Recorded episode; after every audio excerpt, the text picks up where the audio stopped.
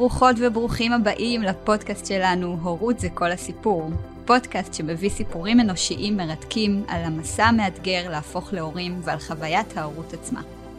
אני אביבית צייג בר-אור, מרצה, מנחת סדנאות ומאמנת אישית בתהליכי פריון. ואני דנה יוסיפוביץ', מאמנת ומלווה אימהות בתהליכי צמיחה ומנחת סדנאות על הומור בהורות. בכל פרק נצלול לסיפור החיים של המרואיינים והמרואיינות, ונקשיב לדילמות ואתגרים שעמדו בפניהם, הדרכים שבהם התמודדו, התובנות שהתגבשו, ונקבל עוד נקודות מבט על הנושא.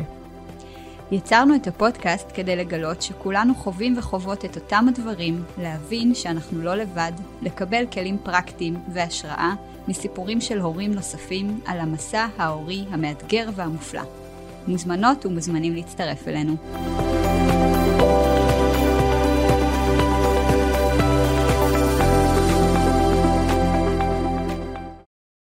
אז שלום וברוכים וברוכות uh, הבאים והבאות לפרק נוסף בפודקאסט שלנו, הורות זה כל הסיפור. אני דנה מסיפוביץ', מאמנת אישית ומרצה, מאוד מאוד נרגשת ושמחה להיות פה, ולצידי אביבית היקרה, הפרטנרית הטובה ביותר בעולם.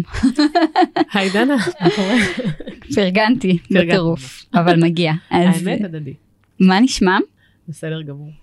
אז איזה כיף להיות פה שוב לפרק נוסף אה, והיום נמצא איתנו אורח יקר שאנחנו מאוד מאוד שמחות שאתה פה אה, אז אה, ברוכים הבאים ברוך.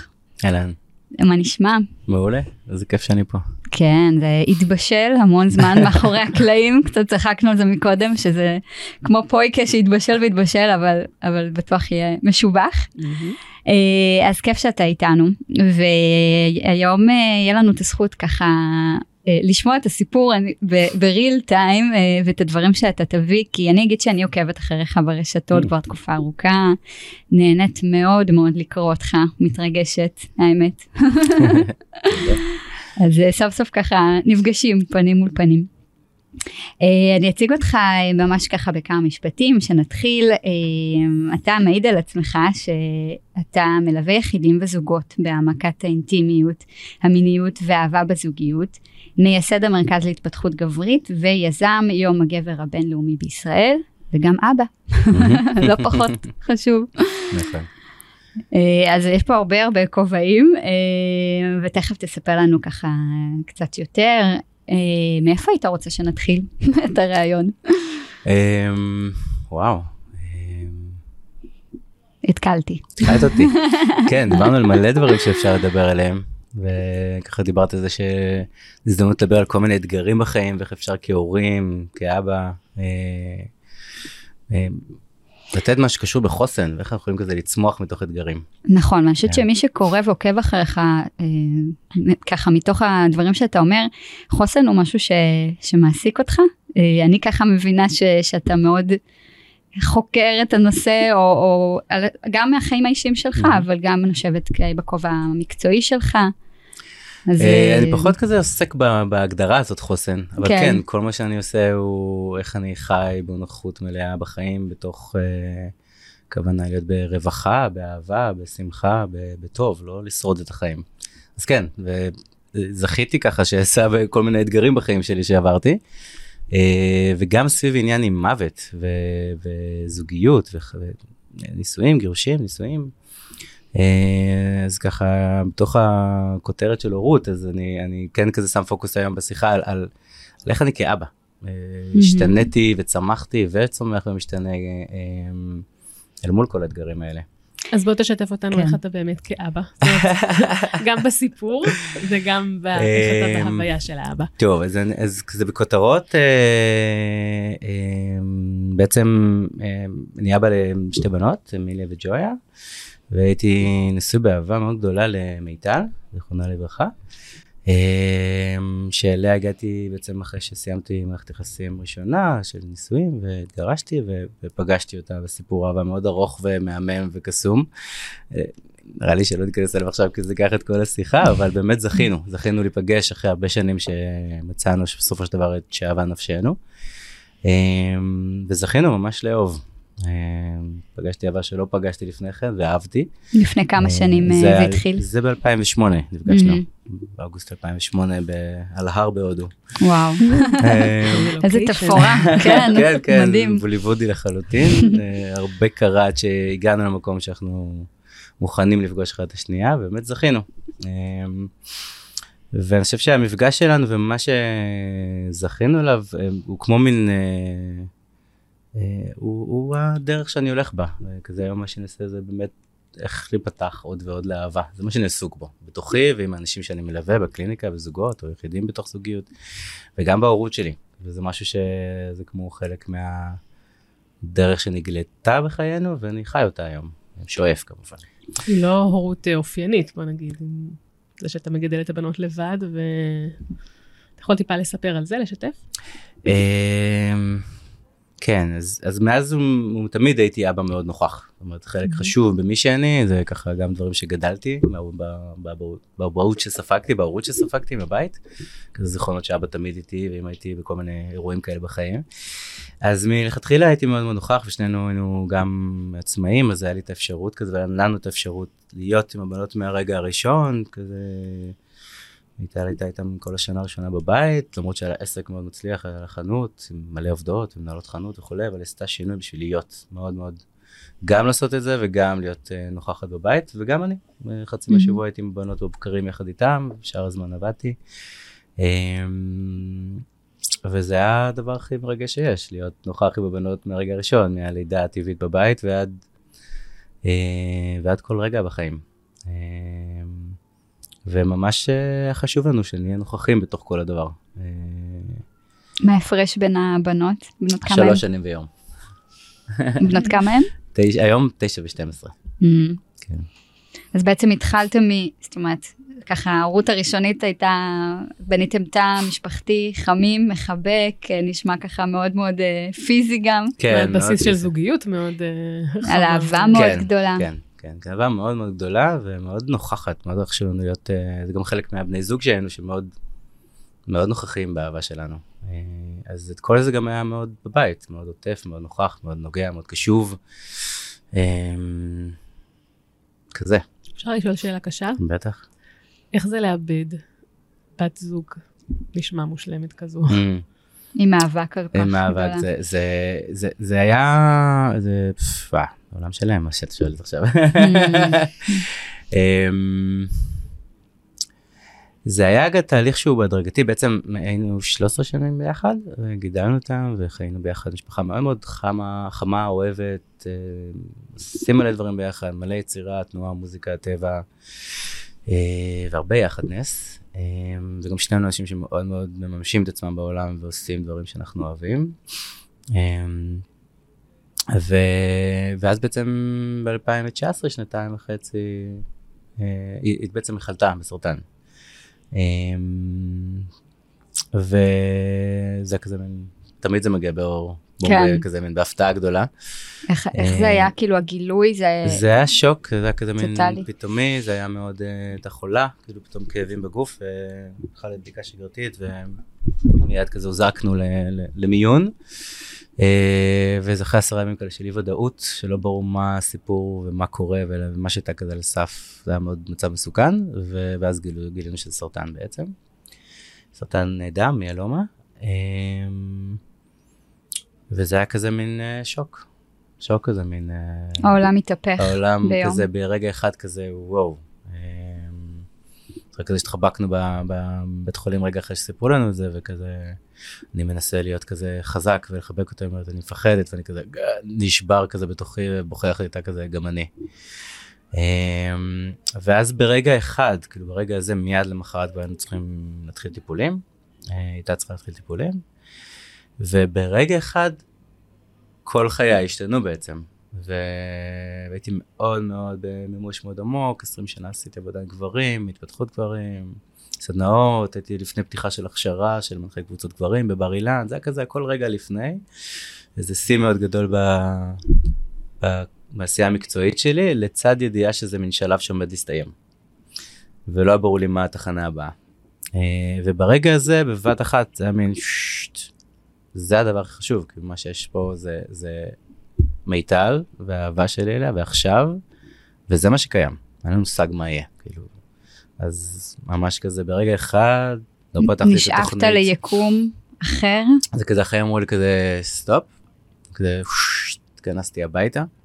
גם אם לפני כן היה לי חצי חצי, הייתי מאוד נוכח בבית וגם מאוד בעשייה המקצועית שלי, פתאום כזה מין, ברגע אחד הפסקתי את כל הקבוצות גברים, סדנאות סופי שבוע, הכל סיימתי את התהליכים, נכנסתי רק לקליניקה, כדי להיות בבית. להיות בבית עם הבנות, להיות בבית עם מיטל, ללוות לטיפולים. אמ, זה היה שנתיים וחצי שבעצם היה מין שינוי מאוד גדול בתנועה שלי בעולם, יותר נכנסתי פנימה הביתה. אמ, ועם ידיעה ברורה ש, שיש לי פה תפקיד מאוד חשוב עכשיו, של לייצב פה אדמה וביטחון עבור הבנות ולתמוך בריפוי של מיטל. וזה מה שעשיתי בשנתיים וחצי האלה. לאט לאט גם סיימתי עם העשייה, עשיתי הפסקה מתישהו ממש מהעבודה, ככל שהמחלה התקדמה אז... אמ, אמ, אז נהיה יותר אינטנסיבי וטיפולים יותר קיצוניים ופחות ופחות נוחות של מיטה לבית, יותר טיפולים מחוץ לבית, יותר אשפוזים. איך, איך מתווכים בתקופה הזאת לבנות את מה שקורה? איך, איך אתה עם עצמך בכלל mm. מצליח להחזיק את זה? אז בעצם זה היה מין, זה, זה, השלב הזה הוא אחת המקפצות הכי גדולות בהתפתחות שלי, בחיים. כל השלב של התמודדות עם, עם מחלה של אהובתי. אמ, ובעצם זה ללמוד להיות במרחב שבו אני נושא את עצמי 100%. וזה גם שינוי בתפקיד שלי בתוך הזוגיות וגם באבהות, איך אני בעצם מתמודד כאדם, כגבר, כבן זוג, כאבא, עם, עם פחד ממוות, עם פחד מאי ודאות, ממה יהיה. אמ, אמ, ומצליח גם להכיל את עצמי רגשית וגם להיות במרכז שלי ולא להיות תגובתי ולהגיב ולהצליח להכיל את כל מה שעולה. הפחד, האי ודאות, הידיעה, החוסר אונים, כל מה שעולה כשפוגשים mm-hmm. את המילה הזאת, מוות. אה, עכשיו זה לא בא ישירות מול המילה מוות, אבל כן היא הייתה על סף מוות. ואז התחילו טיפולים ובעצם עברנו מסע שלאט לאט הבנו שזה גם סרטן מסוג מאוד ספציפי שמאוד אלים גם, אז כל ארבעה חודשים כזה מין הייתה מערכה שהיא ניצחה בה והסרטן התנקה, ואז אחרי ארבעה חודשים זה חזר. וואו. וכך התחילו מחזורים כאלה של כל פעם יש איזה מין התמודדות עם שלב חדש כזה, ומסתדרים ומתרחבים ולומדים להכיל אותו ולהסתדר ומרגישה יותר טוב והכל בסדר, ואז פתאום שוב פעם מחדש וזה יותר עוצמתי ויותר חזק ויותר. וכל הטלטלות האלה, זאת אומרת, זה נורא לא יציב הדבר נכון, הזה שאתה מתאר. נכון. זה לך למעלה נורא גבוה ולמטה נורא נמוך ונורא מהר. איך מכילים את הסיטואציה הזו כשאתה, כמו שאתה מתאר, תומך אותה, תומך את הבנות, תומך את עצמך. אז השתמשתי בכל הכלים שלי לפני זה כל חיי, בעצם כל ה... 20, 20 שנה אני עושה עבודה של התפתחות אישית, זה מה שאני מלמד, מלווה, מטפל, מנחה סדנאות, ומשתמשתי בכל הכלים של יש לי, בעצם, אה, של גם המון תשומת לב לגוף, וגם עבודה עם נשימה, וגם עבודה עם יכולת רגשית, ולהכיל את הרגשות שלי ולתת להם מקום. והייתה תקופה כזה שבהתחלה, יש הרבה מתמודדים עם סרטן, שיש תקופה כזאת שלא מספרים בחוץ. ובעצם היה זה חצי שנה אולי שזה רק היה ביני לבינה, אה, ואז כאילו אין ברירה. כן? זו הבחירה שלה, רגע לשמור על התהליך שלה אינטימי ורגע להקל ולעבור את מה שהיא עוברת עם זה. ואני כבן זוג מוצא את עצמי אה, במקום הזה שבו אני פוגש את הקצה של משהו בגבול היכולת שלי או ההשפעה שלי. כי אתה כן רוצה לשתף. וזה, אני מדבר דווקא על המקום של ה... אני חושב שכל הורה פוגש את זה, כל בן זוג פוגש את זה, של מי זה, איפה אני ואיפה בן בת הזוג שלי. אה, ולהבין שזה מסע ריפוי והתמודדות שלה, והבחירה היא לגמרי שלה, ואין לי יכולת להשפיע על זה. אנחנו פוגשים את זה גם בהורות הרי בסופו של דבר. נכון. אה, והכרה שמה אה, שיש לי זה רק לבחור איך אני מתמודד עם הבחירה, ואיך אני מגיב לזה. אה, ורק לקבל את הבחירה של לשמור על פרטיות. ואז מה שנותר זה להתמודד עם זה. ומה זה אומר להתמודד עם זה? זה להכיל בעצמי את כל מה שאני עובר. אומרת, לאבד ולהרגיש את מה שאני חווה, בין אם זה פחד, אם זה חוסר אונים, בלבול, נה נה נה נה נה.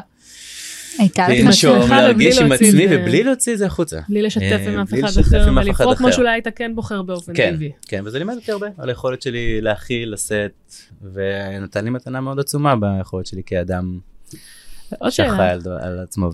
כן. של, סליחה שאני זה, עוד שאלה לגבי uh, הבנות, אתה אומר שלא הוצאתם את זה החוצה, כן, בבית כן, זה היה מדובר או שגם... כן, זה היה, זה כמו זה, זה, זה התפתח עם הזמן. אני יכול להגיד תודה על זה שזה היה הדרגתי. זאת אומרת, היה מעבר הדרגתי בשנתיים וחצי, אמנם מאוד מאוד מהירות, שמסתכלים על שנים, אבל הייתה בה איזושהי הדרגתיות. אה, אז כל פעם כמובן שהתייעצנו וקיבלנו עזרה באיך לתווך את זה, תמיד נעזרנו באנשי טיפול.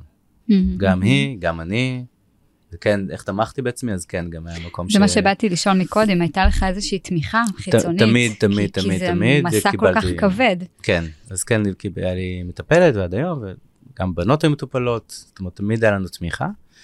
אמ, ו... התכוננתם כאילו ל... ל... לפרידה, כמה שזה עצוב וכמה שאני לא יודעת אם אפשר להתכונן לזה. אז כן, אני חושב שחשוב לדבר על זה, כי בעצם אף אחד לא מדבר איתנו על מוות. נכון. אה, וזה נראה לי שיחה נורא חשובה להורות בכלל. אה, אז הצמיחה, המפגש הראשון שלי עם מוות קרוב זה היה אחותי לפני 22 שנה. זו הפעם הראשונה שבעצם פגשתי מוות כזה קרוב, וזה לקח אותי למקומות של התפתחות מאוד מאוד מאוד גדולים בחיים. והפעם השנייה זה היה עם, עם מיטל אהובתי, mm-hmm. שתיהן קראו מיטל. וואו, זה אה, קטע.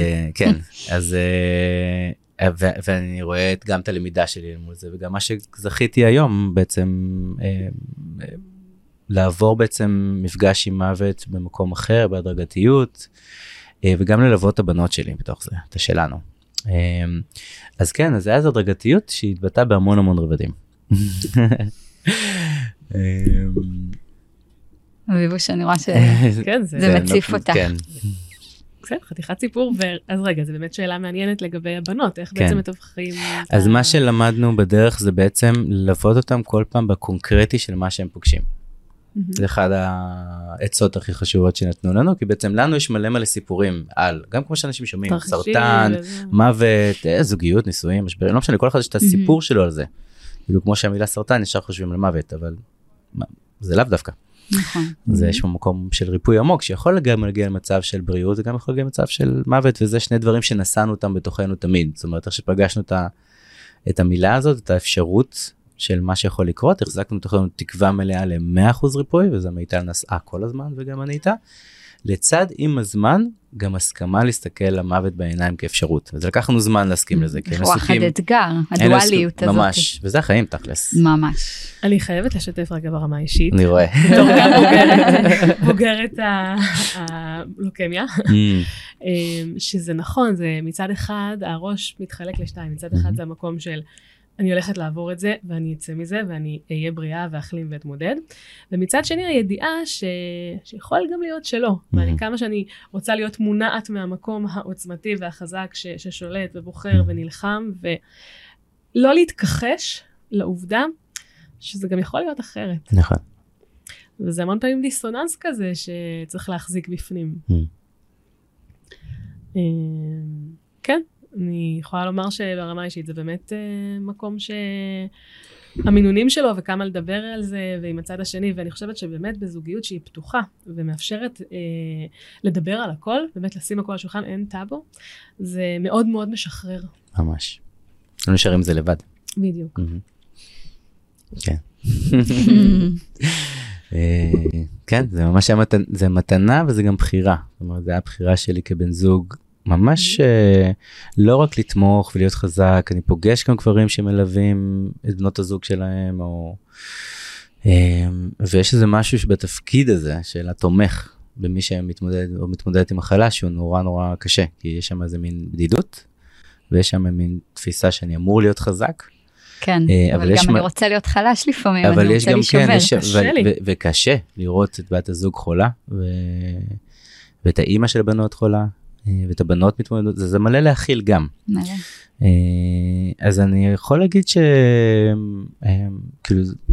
יש לי איזה רצון כזה, גם אני אעשה את זה, גם לעשות איזה הרצאה שלמה על זה, אבל אני חושב שזה קשור, זה, זה בכלל לא רק לזה, זה כזה יכולות שאפשר אה, להשתמש בהם גם כבן זוג שתומך את בת הזוג או בת הזוג שתומכת בן הזוג או כל מגדר אחר ש, שאיך אני מלווה מישהו שמתמודד עם משבר. אז אני חושב שאחד הדברים שיש שם כמו כל דבר גם בהורות שזה הזדמנות בעיניי להתפתחות. ככה אני תופס את הדברים כל אירוע משבר זה איזה אירוע שמזמין אותי לה, אה, להתפתחות שלי. אבל וזה, לא... וזה בפני עצמו קודם כל בחירה חשובה. נכון, אני בוחר להיות קורבן או שאני בוחר כן. לגדול מהדבר הזה ולראות כן. מה אני לומד. אבל כן אני רוצה לשים כאילו את הנקודה הזאתי שלצד ההזדמנות להתפתחות ולצמיחה שאני חושבת שאנחנו כאנשי טיפול ואימון אנחנו מאוד מיינדד uh, לדבר הזה כל הזמן. יש רגעים שרק רוצים לצעוק ולשבור ברור. משהו ולהגיד למה זה קרה לי, אלוהים. אז את, למה, לא קרה, למה זה קרה לי, אני לא חושב שאני מאוד מאוד מחזיק אותו כי אני כזה. כן היה לי רגעים של אני אקלל רגע של כוס סומו למה זה קורה כן? כן כאילו זה מין כעס זה לא, כעס. לא אבל לא מין למה זה קרה לי כקורבני למה זה מגיע לי וכל אלה זה מקום שאני לא פגשתי אותו גם לא עם המוות של אחותי. Mm-hmm. כן יש מקום שהוא בריא בתהליך של גם אבל ושינוי כן כעס זה חלק מהעניין. כן. אה, וגם מותר מותר להגיד למרות שזה יכול לקרות לכל אחד, זה כן. ברור לי מה זה, למה זה קרה לי, למה שזה יקרה למישהו אחר ולא לי, כן? Mm-hmm. אבל uh, המקום הזה קשה. הוא קשה? אובייקטיבית, קשה לי. קשה, ברור. שאני מבינה שזה יכול לקרות גם לי, זה עדיין קשה לי. כן. בטח, בטח, היה מלא רגעי קושי, וכן, זה לא שאני גיבור גדול שנסעתי את הכל לבדי, כן, בשלב הרגע שהייתה אפשרות כזה לשתף חברים, קוראים לזה למלא חברים, זכינו למלא מלא תמיכה, אחרת לא היינו עוברים את המסע הזה. ולא הייתי עובר את כל המקום, לא הייתי מצליח להגיע למקום שאני נמצא בו היום לבד. זה, זה ההכרה שהיא נורא נורא חשובה רגע. Mm-hmm. זה קשור גם להורות וגם לזוגיות, כאילו אנחנו הרבה פעמים... זה קשור לחיים. לחיים, נכון, כאילו אנחנו מתמודדים, כאילו רק אנחנו מתמודדים עם זה ואנחנו מתמודדים עם אתגרים וחושבים שאולי רק אנחנו ואנחנו גם לא חושבים שזה אה, תמיד אפשרי להיעזר באחרים. אה, ויש מלא מלא מלא יחד בתוך כל החיים האלה, אם רק נפתחים לקבל את זה. אה, לא עניתי לך על השאלה עדיין איך, איך מתווכים את זה לבנות. אז אחד הדברים שכן שזה מין היה זה זה זה ההצעה הזאת שקיבלנו של של לתווך להם את מה שהם פוגשות בחיים שלהם. אז בשנה הראשונה זה היה אמא נוסעת לבית חולים יש לה מחלה והולכים לטפל בזה בבית חולים. מתי הם פוגשות את זה? מה השינוי? זה שאמא פעם בשבוע נוסעת לבית חולים ליום ארוך. ואחרי זה יותר מנוחה ויותר עייפות. סך הכל לא, נרא, לא נראה משהו בחוץ בשנה הראשונה יותר מדי. עם ההתקדמות של אחרי זה כבר היו השתלות ואחרי זה היה כבר פתאום השיער יורד ופתאום מלא שינויים שאימא עוברת בפיזיות שלה. Mm-hmm. אז הייתה היה תהליך הדרגתי שכולנו בעצם עברנו אותו אז הדבר הראשון כ, כהורה וכאבא זה בעצם ברגע שהיא חלתה אז, אז היא עשתה פוס. קודם כל עצרה את כל המרוץ שהיא הייתה בו וקילפה מלא תפקידים שהיו לה בחיים בעלת עסק מאוד גדול ומצליח, הייתה מעורבת בכל כך הרבה ועדים בתוך בית הספר, אה, בגנים, והייתה מאוד פול און בתוך החיים במלא מלא מלא תפקידים. התכנסה והתמקדה. והתכנסה ב... והתמקדה, אני הולכת לעבור את המסע הריפוי שלי. בהורות פתאום גם מלא דברים שחלקנו בהם ודברים שכמו כל זוג הורים מחלקים כל אחד בתפקידים כן. שלו שמדברים או לא מדברים יש תפקידים שכזה מקבלים אותם כל אחד מהיכולות שלו מהיותר העדפות שלו מהטבעי שלו. אה, אז כן זה משהו שמאוד יכול גם בטח יש פה הורים ששומעים והם אה, במעברים שונים כאלה ואחרים מתגרשים הורים יחידנים וכולי.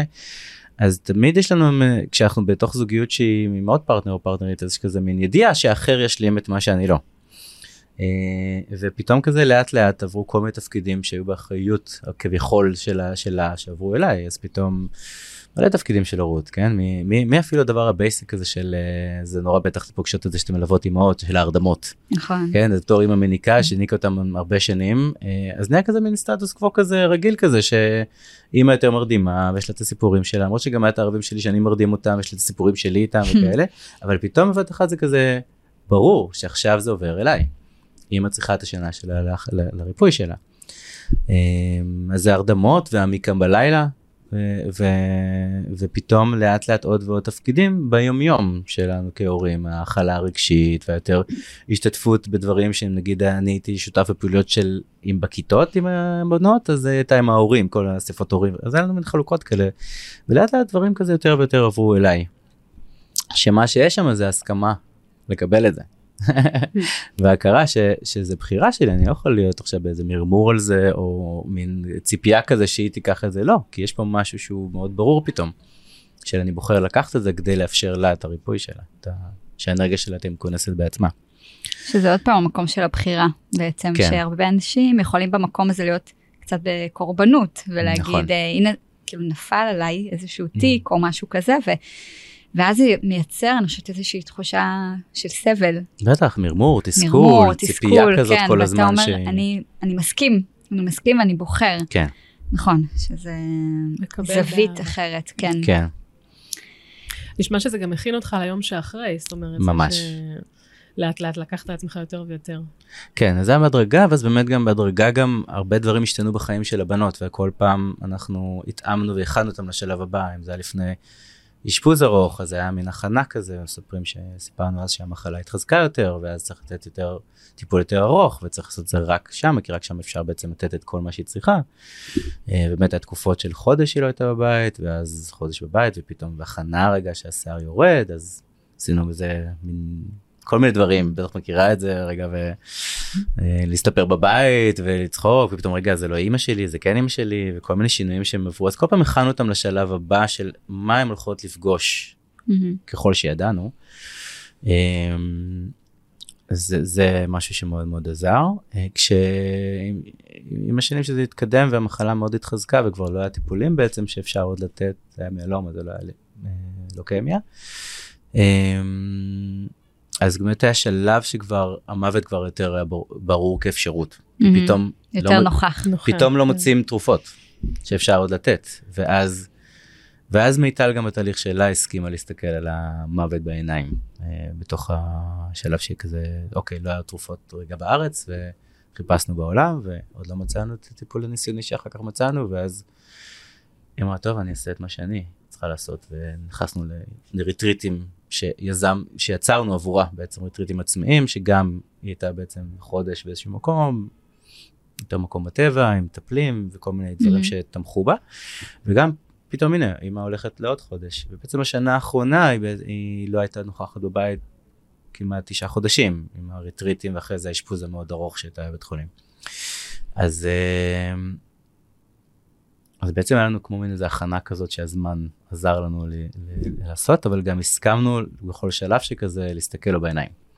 והיה שלב שגם מיטל ואני ברגע הזה שבו בעצם אה, אין עוד אה, משהו שאפשר לתת פה בארץ, אז עומדים מסתכלים על האפשרויות בין הידיעה העמוקה שהיא יכולה לרפא את עצמה לבין ההסכמה להגיד אולי לא. Mm-hmm. ואז הסכמנו אנחנו רגע לפגוש את האפשרות הזאת כמוות, כאפשרות, ולהסכים להיפרד. ומה שנוצר ברגע הזה, אה, זה כמו משהו שהיה לנו באיזושהי נקודה בדרך, אני לא זוכר בדיוק איפה. אה, באיזה רגע שהיה מתח ותסכול ו- ו- וקושי שיצא כזה, וכמו כל בני זוג שעוברים איזה אתגרים. ו- ואז פתאום היא אמרה לי כזה, מה חשוב הכעס הזה עכשיו? כאילו, מה שנותר עכשיו זה רק לאהוב. וזה משהו ש, שהולך אותי, הולך איתי מאז. תובנה כזאת לחיים. ש... כשאנחנו מכירים באמת, ואנחנו הרבה פעמים ביום בתוך הכאילו ביטחון שאנחנו קיימים בו, שהכל mm. יכול להיות פה for ages, לא משנה אם זה הנישואים, הזוגיות, הילדים, ההורות, ה-whatever, העבודה. הגוף שלנו. הגוף שלנו, כן, הבריאות שלנו. כאילו חיים, כן, חיים כזה, כן, אנחנו פה, אה, יש לנו עוד מספיק זמן עד שנמות. אנחנו לא באמת יודעים. וכשמסכימים להסתכל על זה שהמוות הוא, הוא, הוא פה כמו החיים. אנחנו יכולים לצאת פה עכשיו מהאולפן ולא יודע, משהו ייפול עליי מלמעלה. אמ, אז מה שנותר זה הרגע הזה, וכשהיינו בתקופה מאוד ארוכה של אי ודאות, אה, כי זה באמת מה שהיה, לא ידענו מה הולך להיות עוד רגע, וזו הייתה תקופה ארוכה. אנחנו עכשיו קצת אחרי הקורונה, זה היה רגע לפני הקורונה. ו... ועברנו כולנו איזה מין הבנה כזאת שמה שיש זה הרגע הזה. אפילו היה לנו מין, מין מנטרה כזאת של אה, כשמיטה הייתה באשפוז ארוך שלא ידעו כמה זמן נהיה שם, אם לפני כן זה היה כזה מין עכשיו זה חודש, עכשיו זה חודשיים, זה היה מין הטיפול הניסיוני האחרון כבר היה מין תהליך שהתחיל ולא ידענו כמה זמן זה ייקח בסופו של דבר והייתה שם חמישה שישה חודשים בעצם בחדר הזה, אותו חדר של השתלת מח עצם, you know how it is. ובעצם בנות באות ומגיעות לשם אחרי שלב מסוים אה, אחת לשבוע מגיעים ומבקרים שם מבקרות וכבר אין איזה צפי של מתי אימא חוזרת. אם השאלה היומית כזה מתי אימא באה. ליצור להם את הוודאות הזאת כבר אי אפשר. וכבר אי אפשר, ואין לנו מה להגיד שם שאפשר להגיד שאנחנו יודעים. ומה שידענו להגיד ויכולנו לשהות איתו ולהיות איתו ולעמוד מאחוריו זה יום ביומו. אנחנו קמים וזה היום שלנו, ויום ביומו. ובתוך היום הזה מודים על מה שיש, וגם מתפללים ומתכוונים ושמים את כל הכוונה ש... הכל יהיה טוב, וגם יש את הקשר, וגם אנחנו לא באמת יודעים. ואני זוכר שדיברנו על מוות כאפשרות שברגע שהשלב הזה שאנחנו התחלנו לפגוש אותו בתוכנו והסכמנו לו ולראות אותו. אמ, וזה גם וזה באמת הייתה אפשרית אפשרות קונקרטית נוכחת. אז גם דיברנו עם הבנות זה השיחה שאני זוכר שאני עשיתי אותה כי מיטל הייתה באשפוז. וכזה התכוננתי וחשבתי איך לזלזל אני הולך לדבר איתם על מוות. אני יכולה לדמיין סיטואציה, אתה יודע, זה גם לא שהורים מדברים עם הילדים על מוות כמשהו, אתה יודע, שמדברים על הרבה דברים אחרים, שזה כל כך נוכח בבית, ומדבר כן. באימא, זה הופך את השיח הזה הרבה יותר. אז אה, אתה יודע, זכיתי לזה שהיה פתאום כזה ישבנו בחוץ, וכזה הייתי כולי, רגע, אוקיי, אני הולך לפתוח את זה, איך... ואז פתאום אחת מהן דיברה ודיברה על איזה כלב של אחד החברים מהכיתה ש, ש, שמת, ושהיו צריכים להרדים אותו, כי הוא היה כבר זקן, כי הוא היה חולה. ואז הייתה לנו שיחה שפשוט זרמה טבעית על uh, רגע למה ממיתים אותו ואז אמרנו שהוא לא יסבול כי כבר אין לו איך אין מה לתת לו ואז כזה מה גם אנשים ממיתים ואז דיברנו על, על מוות מבחירה ודיברנו על, על זה שבארצות אחרות כשמגיעים למצבים שכבר אי אפשר לעזור לגוף יש המון המון סבל אז יש אנשים שבוחרים אה, למות ככה ולקבל זריקה שתעזור להם להפסיק לסבול.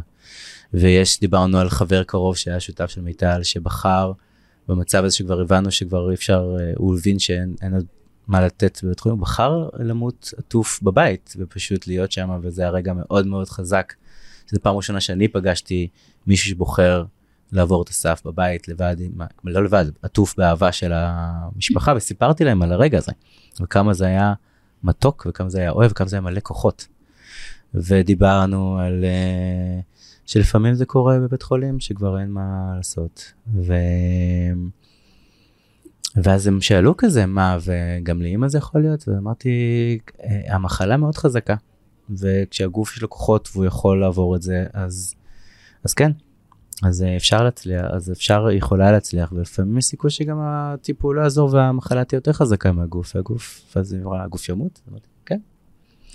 כמה ו... תעצומות נפש לקחת את הנושא הזה ו- ולדבר אותו. כן, אני חושב שעוד משהו חשוב שאנחנו כן. מחזיקים כן. ותמיד החזקנו זה ואמרתם אתם יודעות מה קורה אחר כך וזה רק הגוף מת והנשמה.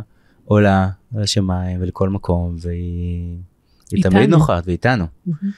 וזה משהו שתמיד החזקנו אותו תמיד אנחנו זה לא רק בגלל שזה היה קרוב תמיד אנחנו זה התפיסה שלי ושל מיטל אז תמיד אנחנו תמיד דיברנו על זה ש, שהגוף מת והנשמה חוזרת למרחב שבו כל הנשמות זה לא רק המלאכים בשמיים זה בכל מקום. אה, וגם מיטל שנפרדה מאיתנו ביום האחרון אז היא תמיד תמיד אמרה את זה היא דיברה על זה שאני אהיה איתכם תמיד בשמיים, בכוכבים, בטיפות המים, בגשם, בשדות, כמו אהבה שהיא בכל מקום. וזה המסר שהיא כזה חזרה עליו עם כל אחד שנפרדה ממנו ב- ביום האחרון. מרגש ומצמרר, mm. ממש. וואו. אה, וזה משהו שלקחת, לקחתם אותו הביתה, ככה זה נשמע, ו- כן. וחייתם את, ה- את הצוואה הזאת בשנה וחצי האחרונות? אנחנו חיים אותו מבחינתי גם כל השינוי שאני עברתי בכל התקופה הזאת זה היה מבחינתי הדבר החשוב זה להיפתח לאהבה שוב ושוב זה, זה, זה מה שחי בי בלב שלי וזה גם שינה את כל העשייה שלי אני מטפל זוגי זה מה שאני עושה אני עובד עם זוגות. אה, גם בקליניקה וגם בסדנאות בעיניי זה הדבר הכי חשוב אהבה זה הדבר באמת באמת שהוא הכי חשוב. ו... וזה רק בזכות שזכינו להיפתח לאהבה מאוד מאוד חופשייה. זאת אומרת, גם בהכרה שבאמת אין לי יכולת לאחוז במשהו, לאף אחד מאיתנו. גם לא בחיים שלי וגם לא בחיים של בת הזוג שלי, וההכרה שמה שנותר ברגע הזה זה רק לאהוב, ולהכיר שאני לא יכול לשלוט על החיים שלה ומה יקרה לה, וכל מה שיש לי בבחירה שלי, זה אם אני בוחר ברגע הזה להיות מכווץ מפחד או מאי ודאות או מחוסר אונים או להרגיש את זה להרגיש את הפחד להרגיש את החוסר אונים את הבלבול לנשום ולהיפתח ולבחור לאהוב וזה מה שזה פעולה שאני אותה אני חי אה, ומתאמן בה וגם עם הבנות שלי כל רגע ורגע גם בחיים שאחרי שהמוות של מיטל זה לא אחרי זה כאילו המוות נוכח זה חלק מהחיים שלנו אני מתאבל תוך כדי שאני חי את החיים עם הבנות שלי. אה, זה לא שיכולתי להתפרק, לעזוב הכל, ויש לי חיים עם בנות שחיות ואני חי ויש לנו חיים שלמים. חסרים באהבה של מיטל בפיזי, אבל אנחנו גם נפתחים לחוות האהבה הזאת בכל רגע ורגע. ולהכיר בזה שבעצם גם אחרי אני מבין ולומד היום, מה שמבין, אני לומד את זה שכן, היא נורא נורא נורא נורא חסרה בהמון המון רבדים, כאילו, הייתה אישה מאוד מאוד מאוד עוצמתית, נוכחת באהבה שלה ובחיות שלה ובמה שהיא הביאה, ביופי, בקסם, באסתטיקה, בהרמוניה, כל הדברים האלה זה דברים שמאוד היו נוכחים אה, בחיים שלנו ושלי בזכותה.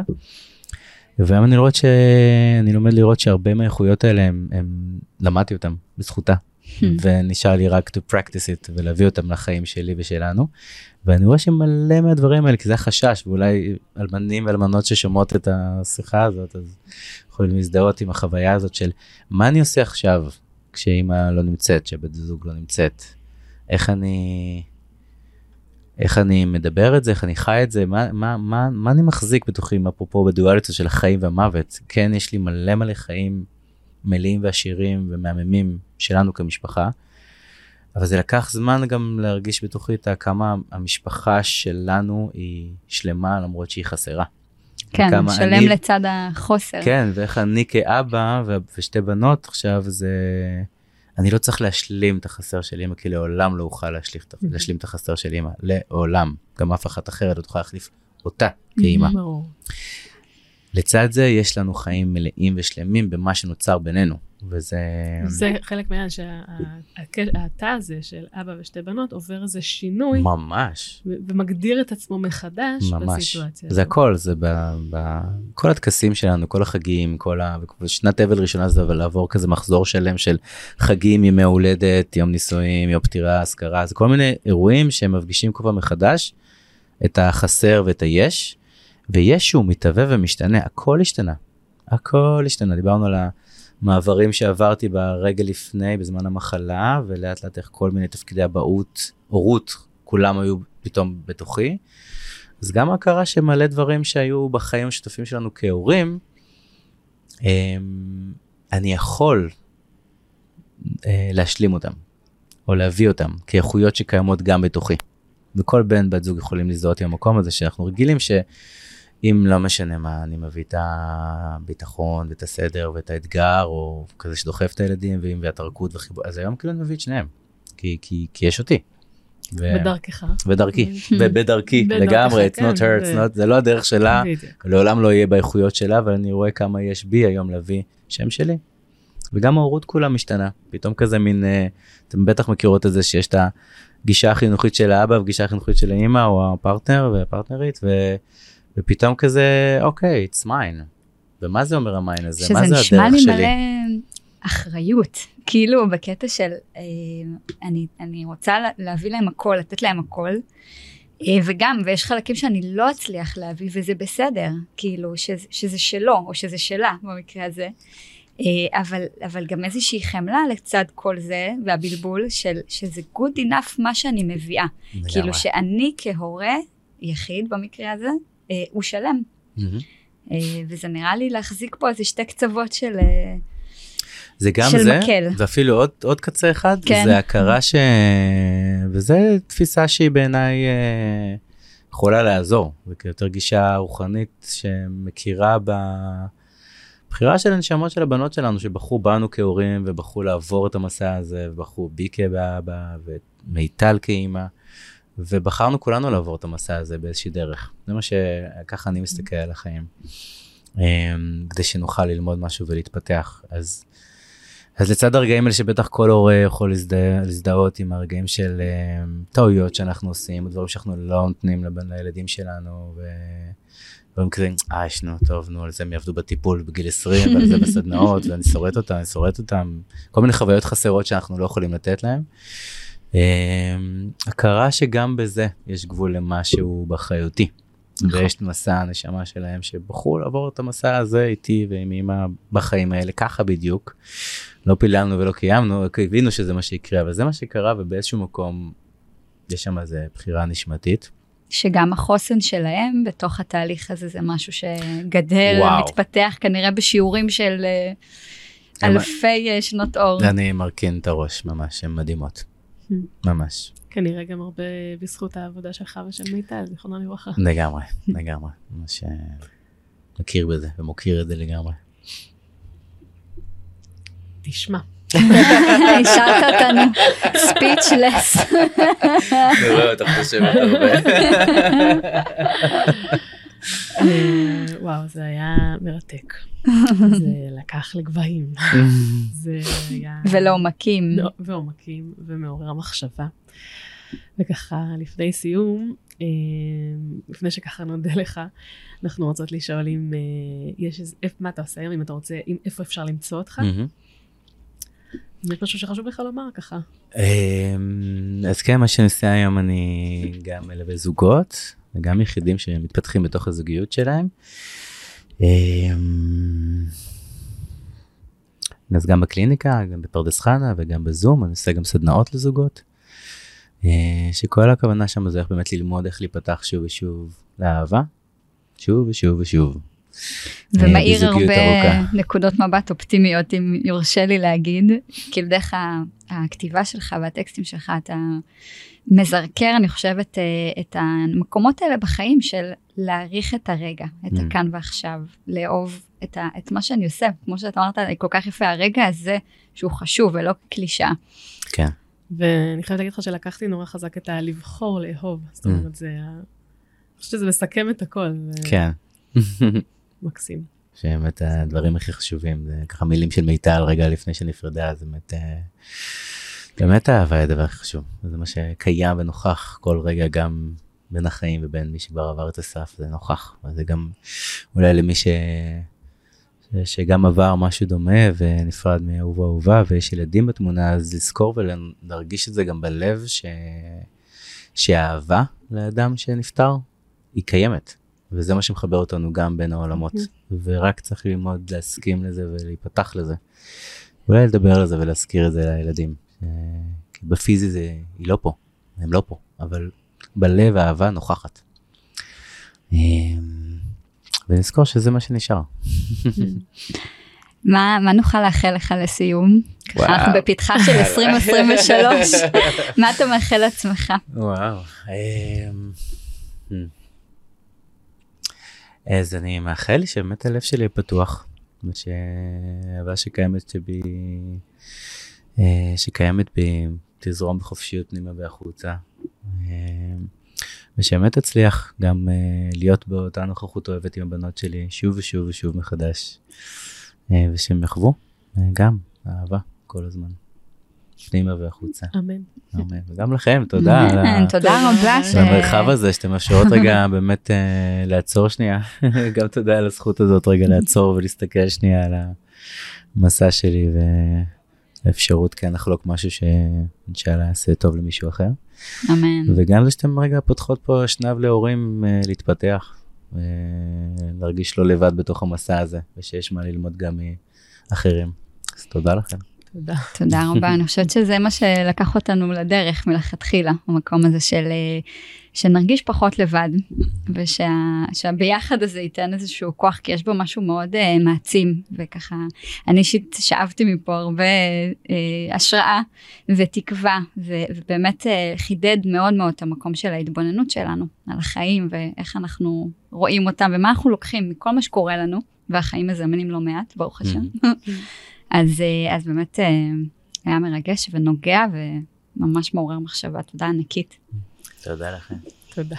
אז אה, טוב, אביביטוש, נסיים בזאת להפעם. תודה רבה לך, יקרה. תודה רבה לך. ואם אהבתם, אתם מוזמנים לשתף את הפרק הזה ואת הפודקאסט שלנו, הורות זה כל הסיפור. תודה שהאזנתם, ונאחל דברים טובים, וניפגש בפעם הבאה. ביי ביי. תודה רבה שהאזנתם. מוזמנים לשמוע אותנו גם בספוטיפיי, אפל פודקאסט, גוגל פודקאסט ובכל אפליקציות ההסכתים. אם אתם רוצים לקבל עוד תכנים בנושא או להגיע לליווי אישי או לסדנה, כנסו לדף הפייסבוק, הגוגל או האינסטגרם של אביבית צייג בר-אור ודנה יוסיפוביץ'.